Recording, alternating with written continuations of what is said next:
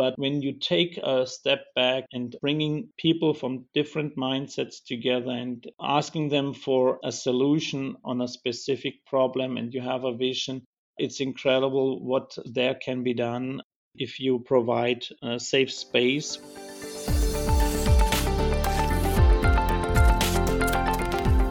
You are listening to the Future Proof Operations podcast. The manufacturing sector is evolving, and the work that happens on the front line is the key to driving future readiness.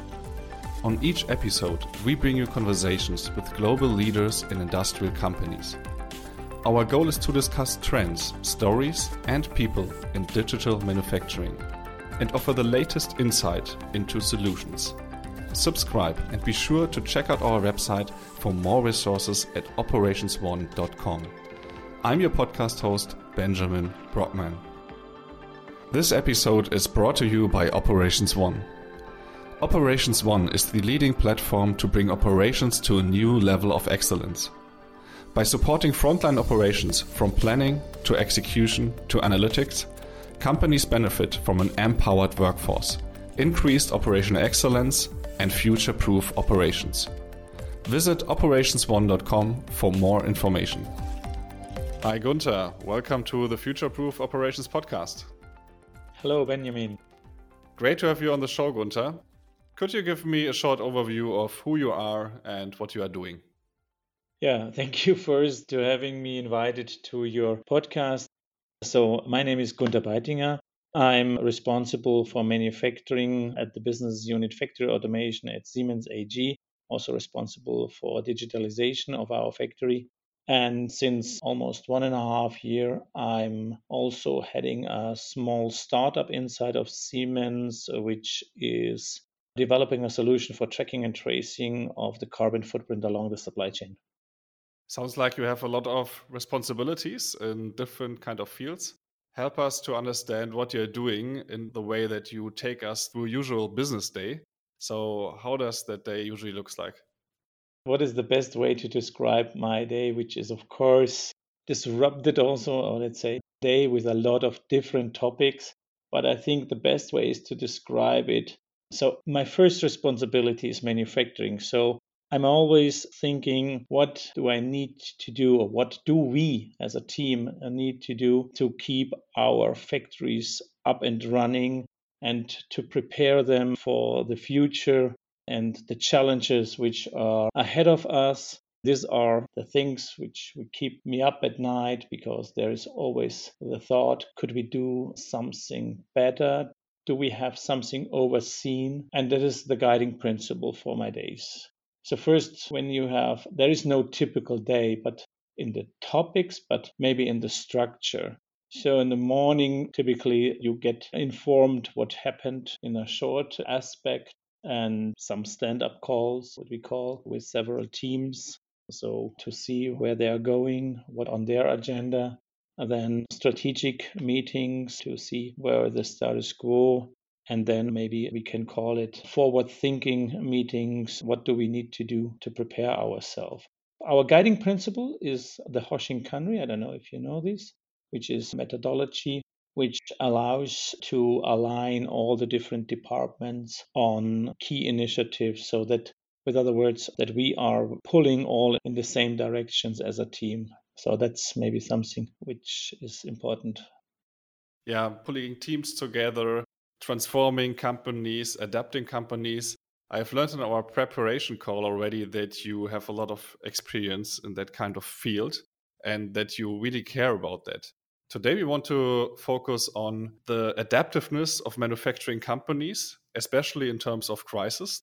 Nowadays, we have a lot of crises, or we had them with the pandemics, trade wars, we have supply chain problems.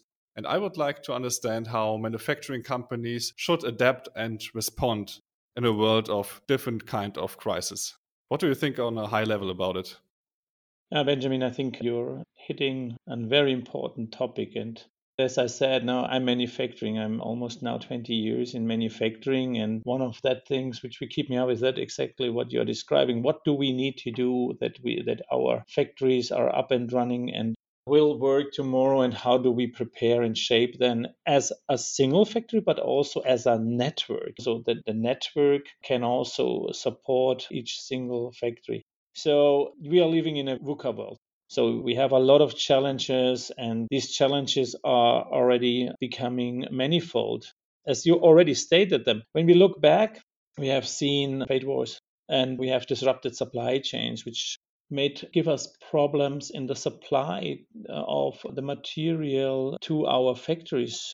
And the pandemic situation also impacted locally our factories as workers were not able maybe to go to the factories or even to go out of the factories and had they had to stay inside the factories to continue the work and digitalization is, has just begun but the journey is not yet finished then we have the war on talents and the challenges with becoming the right people on site and sustainability and the impact on sustainability on our operations are increasing and increasing. And I think in my network at least, we had the first time that we even were not able to produce for a few hours in our factory due to shortage of energy because the energy were delivered by hydrogen and there was the water level so low in this area. So this becomes even very close now this topic of sustainability carbon emission and we have to be prepared for it. So you have been confronted with a crisis and with a concrete problem and you needed to adapt so i think this is a great segue to go a little bit deeper now and help us to understand which kind of different measures and tools do you see that manufacturing companies become more robust and they can counteract against that crisis. I know that you are thinking about some kind of framework here. You call that the CRISP framework. Yeah, this is our narrative, and thank you for mentioning this. The CRISP narrative, which we brought out, it is our guiding principle. As first of all, it is very good to communicate, and it's very important that to buy into that what you said no? You would like to that all your teams are pulling into one direction so you need of course a narrative. What are the guiding principles? And the crisp narrative for us was a way to describe it very concrete. So the c of the crisp so our factories and our network needs to be connected. And let me what means connected for us? So this is of course the IT convergence into the cloud what we see and to use the power of the cloud, of the hyperscalers for data sharing, but also for training and strengthening algorithm, but also connection to the shop floor because you need to connect your assets to make that what is happening on the shop floor transparent and have the detailed information on that what is going on. But connected also means the factories in between, the assets in between so that they can share information. So this is the C comes, of course, with responsibility of cybersecurity. This is the other C in this, Chris. If you're going more to cloud and you connect your assets to the cloud, of course, and you have this IT, OT convergence, so cybersecurity becomes a very important topic. Before we go to the R, I would have a question regarding the connectivity point. So when we take your CRISP framework, as you said at the beginning, we have that C and it's about connectivity and cybersecurity. Is cloud still a challenge when we take it into that transformation perspective? Or is it now some kind of low brainer and everybody knows we need to go on the cloud? Where are we? Every, we need to go to the cloud as the power in the cloud offers you so many opportunities in regards of training of algorithms, strengthen algorithm. you can bring data and informations together on a completely on di- from different sites from different assets which are locally on different separated so that it's a need to go there and to use this so you can also have services provided on cloud which allows to service them in a very efficient way and always have the updated version there without taking care when you would have them on premise. So there are a lot of advantages. But on the other side, of course, if you connect to the cloud, you have to protect your assets. So of course, then cybersecurity becomes something which is needs to be built in. There are always solutions, but you have to be very careful and you have to follow design guidelines in this aspect. if you have an i give you one example so we are not connecting maybe our asset uh, with a controller directly to the cloud we are going over the edge so we have the edge device sidelined to this asset so that what we are uh, so the functionality and the algorithm is developed then on the edge and giving the signals or the information then to this asset and then from the edge, we are going to the cloud uh, via a connectivity application which protects our equipment from possible, let's say, risks. So you need to deal with it and think about how you are frame the architecture. Yeah, I find it great that some kind of mindset change and in the manufacturing industry, cloud is becoming more standard. I give you an example of my company where we started 2017 with bringing checklist work instructions and so on into the cloud. And at that time, 2017, it's not that far away.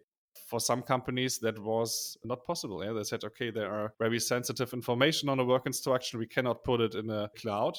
And now, five, six years later, we are at a different time. And I perceive that explicitly, or especially after Corona and the pandemics, that kind of momentum change was increasing. And now it's some kind of standard that, of course, a work instruction can be in the cloud. Great to hear that from your side as well. Yeah, we have data lakes also. We need to have them in the cloud, as I mentioned it before. Yeah. Okay, let's go to the R, robustness by design. You wanted to start already? Yeah, no, thank you for interrupting.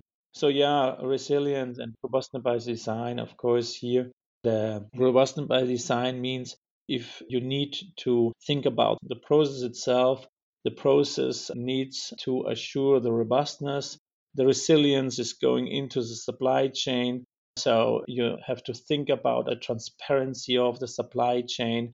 And this means what happens in your supply chain beyond tier one, so tier two, in, so that you can assure that your material will still reach your factory in time so process by this, the process is very important, and the resilience is for the supply chain. This is the R where we are going and where we are looking into it.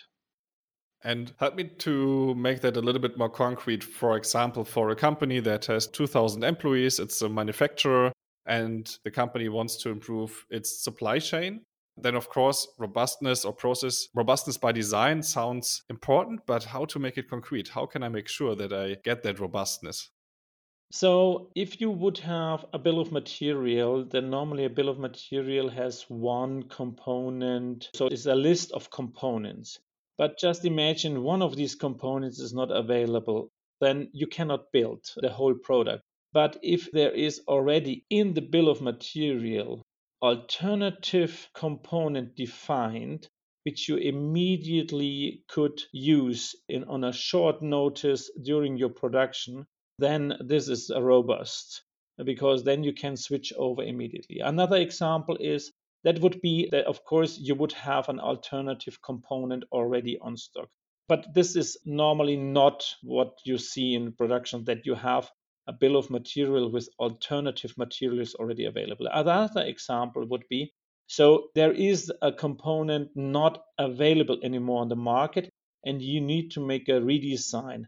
When you make a redesign, then all your programs, software programs during your production, for example, labeling, laser labeling, or your assembly program, or your robot picking program, whatever you name it, normally needs to be adapted to the new to this component because something changed, geography or something. We have our processes completely we have a complete data throughput that in 20 minutes the change was on the bill of material. All our processes are updated from the software automatically and we can continue to produce. On the resilience that of course there are resilience means transparency in the supply chain you need to know what is going on when you will receive material so that you in the case you see there is a delay is that you have an alternative program already prepared. Otherwise your workers are just not able to work. So these were the three examples what we think what we mean with resilience and robustness. Okay understood. Then let's continue with the i with the eye, yeah, that's intelligence. And we talk, of course, about the intelligence of our people. We would like to have them as smart as possible.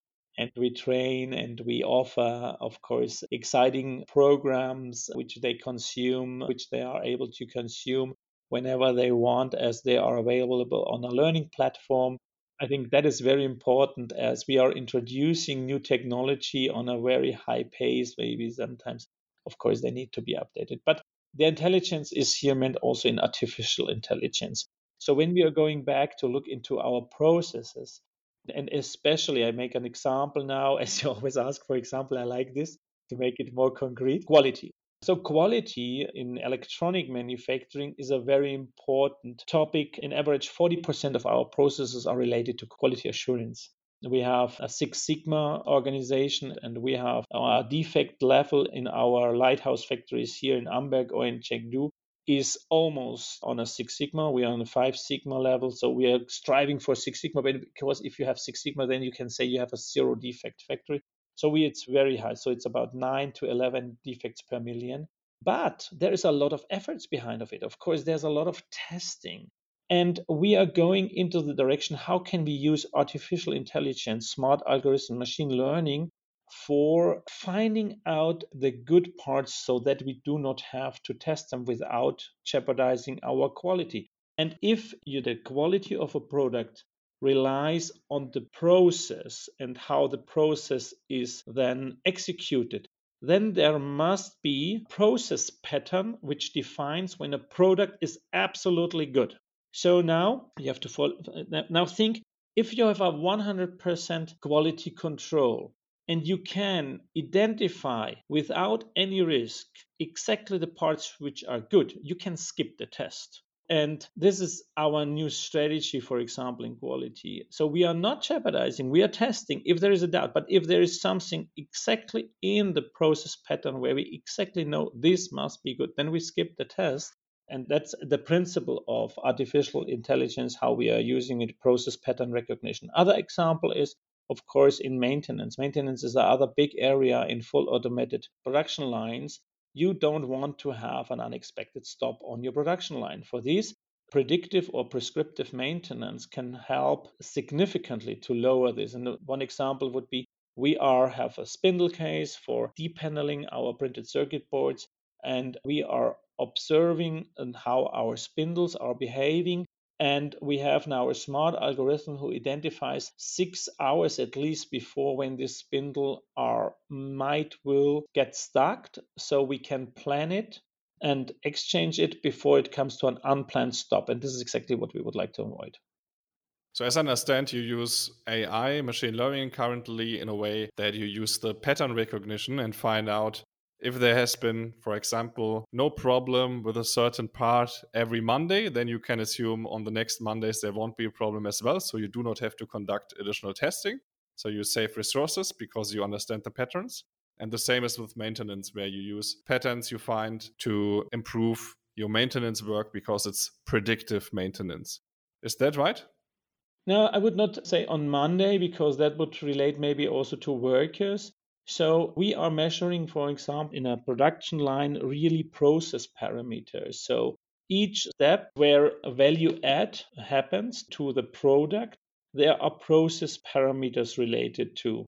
It could be pressure, it could be speed, but it could be also the height of a solder paste, or there are a lot of process parameters.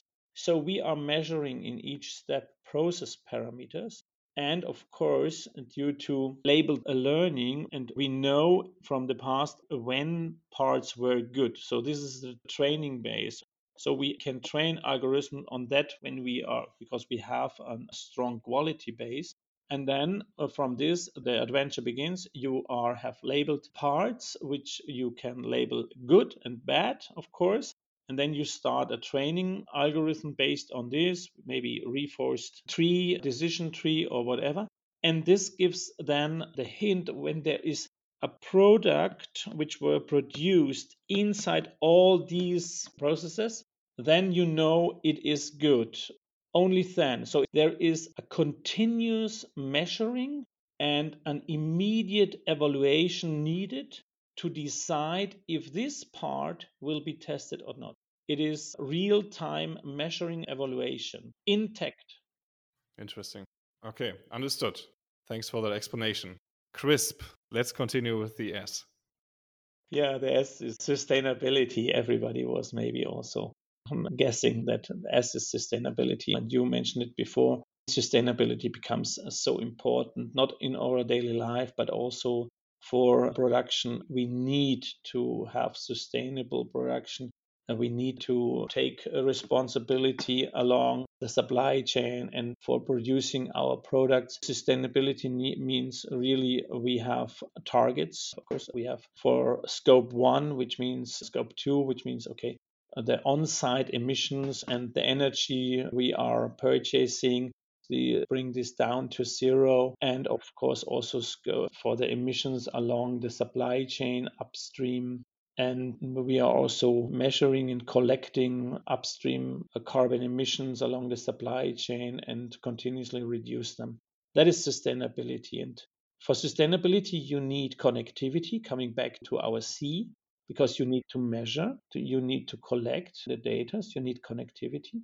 And of course, supply chain resilience is also related to it. You need intelligence for analyzing them uh, and take and making the right decisions and putting the right actions in place. Examples are we have holistic energy management dashboard where we are controlling our assets on the shop floor and continuously looking if there are where are the highest energy consumers and can we improve them by more energy efficient drives or more efficient automation routines. We are collecting our data along the supply chain with our suppliers, with our solution, which we are developing, which is called SiGREEN, which are for tracking and tracing and then putting actions along the supply chain in place regarding our suppliers. So that's all about sustainability. But sustainability is also about our people in our offices, on our sites. So we try to be also a good neighbor. So as we are operating in different locations. So we are contributing to photovoltaic, for example, or to for information to what you need and what you can do on private life to be more sustainable or we're offering that people come with a bike or the shift systems balanced with the public transportation systems so that there is no need or a lower need to come with private cars. That's all the program. Yeah. Okay. So you talk about your workforce, the people, which is a great segue to the last letter of CRISP. It's people centricity, people centrality. How do you call it? We call it people centricity. People centricity is also multidimensional for us. So people centricity is that we are looking on our operations, on that what we do from a perspective of the people, of our people and think also what can we do to make their work more enjoyable of course but providing also the right information in the right time to them. And the other aspect is of course keeping them healthy in a physical but also in a mental way. The first thing is has something to do with technology of course. So when we are providing information and make it the work more enjoyable is also bringing technology into it. Digitalization helps. So, one example would be sending information from the machine directly to a smartwatch if there is something they need to take care of. So this means they are not get stuck in front of a machine and waiting that a light gets on, or maybe they get stressed because they have to pass by a machine and look always if this machine is still healthy and working. So they get a push mail directly to their smartwatch or to their handhold or whatever. And then they have this information, which means they can, in a certain way, more be more relaxed because there is they are connected in this environment in the factory and they are part of it. Or they can also ask maybe a colleague directly with these handhelds that they maybe support them on an issue because they need help. And the other way is, of course, taking care about safety in regards of physical health and mental health and providing support and topics and also tools in regards of this is what we call people centricity.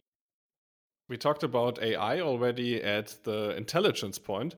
But I would be curious if you see use cases already where AI and especially the large language models like ChatGPT, where I just can ask anything. As a worker, for example, I need help, I need support, I ask something and I get an answer. Do you see use cases in that direction in your company? Definitely. We are experimenting, of course, with these opportunities and with the possibilities from this.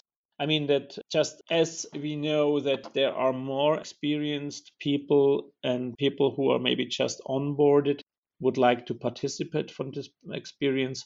So we are working on an experience database where that people can ask if this problem occurred already and how it was solved in this machine.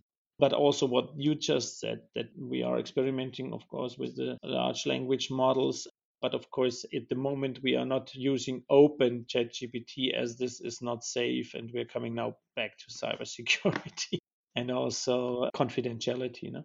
so yes we are experimenting this but in a closed environment of course in our infrastructure and we see a great opportunity, especially on solving problems on the shop floor in a shorter matter of time. Okay, Gunter, great. I learned a lot already. So we talked about the CRISP framework or the CRISP approach, which is the way how manufacturing companies can adapt and can transform to counteract certain crises. And I would like to come to an end step by step. And I would like to ask you having that framework in mind, that CRISP framework, I assume that you already conducted different kind of transformation projects with that framework. Is there a specific project where you say, I learned a lot at that project? And what was it? What did you learn? Now, as a personal learning curve, I would like to point out really the power of creativity if you are giving into a team a vision. That's a little bit not that what you ask for a transformation, but I think I would like to point out again that in our times when we are in very complex environments, sometimes we do not have time to think and to be creative as we get stuck in this overwhelming complex situation. But when you take a step back and bringing people from different mindsets together and asking them for a solution on a specific problem, and you have a vision, it's incredible what there can be done if you provide a safe space where they can try out, where they can be experimental, which they where you allow them to make failures and to learn fast from them and bringing up a solution out from this creative environment in a very unexpected and very pressing way. That's something I just wanted, that was my learning, which we should use more often in our environment as they become more and more complex. And I think people and our people, and we are getting stuck in this complexity and trying to manage this we need to bring our teams which are working on solutions, giving the space in co working areas. That is something we need to build in, and this drives really transformation programs. And we need to dedicate time for it, and we need to dedicate time for our teams. Yeah, okay, got it. You talked already about having a vision. So, coming to my closing question, I would like to understand how you envision the future of manufacturing companies probably all of the manufacturing companies will conduct your CRISP framework and they will transform. How does the world look like 10 years from now? How will the manufacturing companies operate? Yeah, I think really that CRISP is really a guiding principle. Know, from 10 years from now, I think every factory, all the operations need to operate in a very sustainable way. But that is one really thing which will drives, which will reshape production and manufacturing setup if you think this through, this will lead to even more bringing production sites closer together. So we will see more and more setups where suppliers and along the supply chain needs to come together in smaller factory setups that we are not allowed to ship and we are not able to ship our products around the globe for small value add steps we have to think in more these setups where complete products can be produced in a very high efficient way, but close to the customers, close by, because then otherwise sustainability will not be reached. The other thing is circularity. If you think these topics through, this means need to bring into our factories used recycled material on a higher volume as now because circularity means the lifetime of products will be expanded but or we need to refurbish them so our factories are not set up for this we need to think about how we are going to now design factories which are made for circularity because this brings us back to robustness. What does it mean when we bring more recycled material, more used material back into our production setup? And still, we need to assure quality. I do not have an answer to this. I just phrase these are the challenges we need to solve.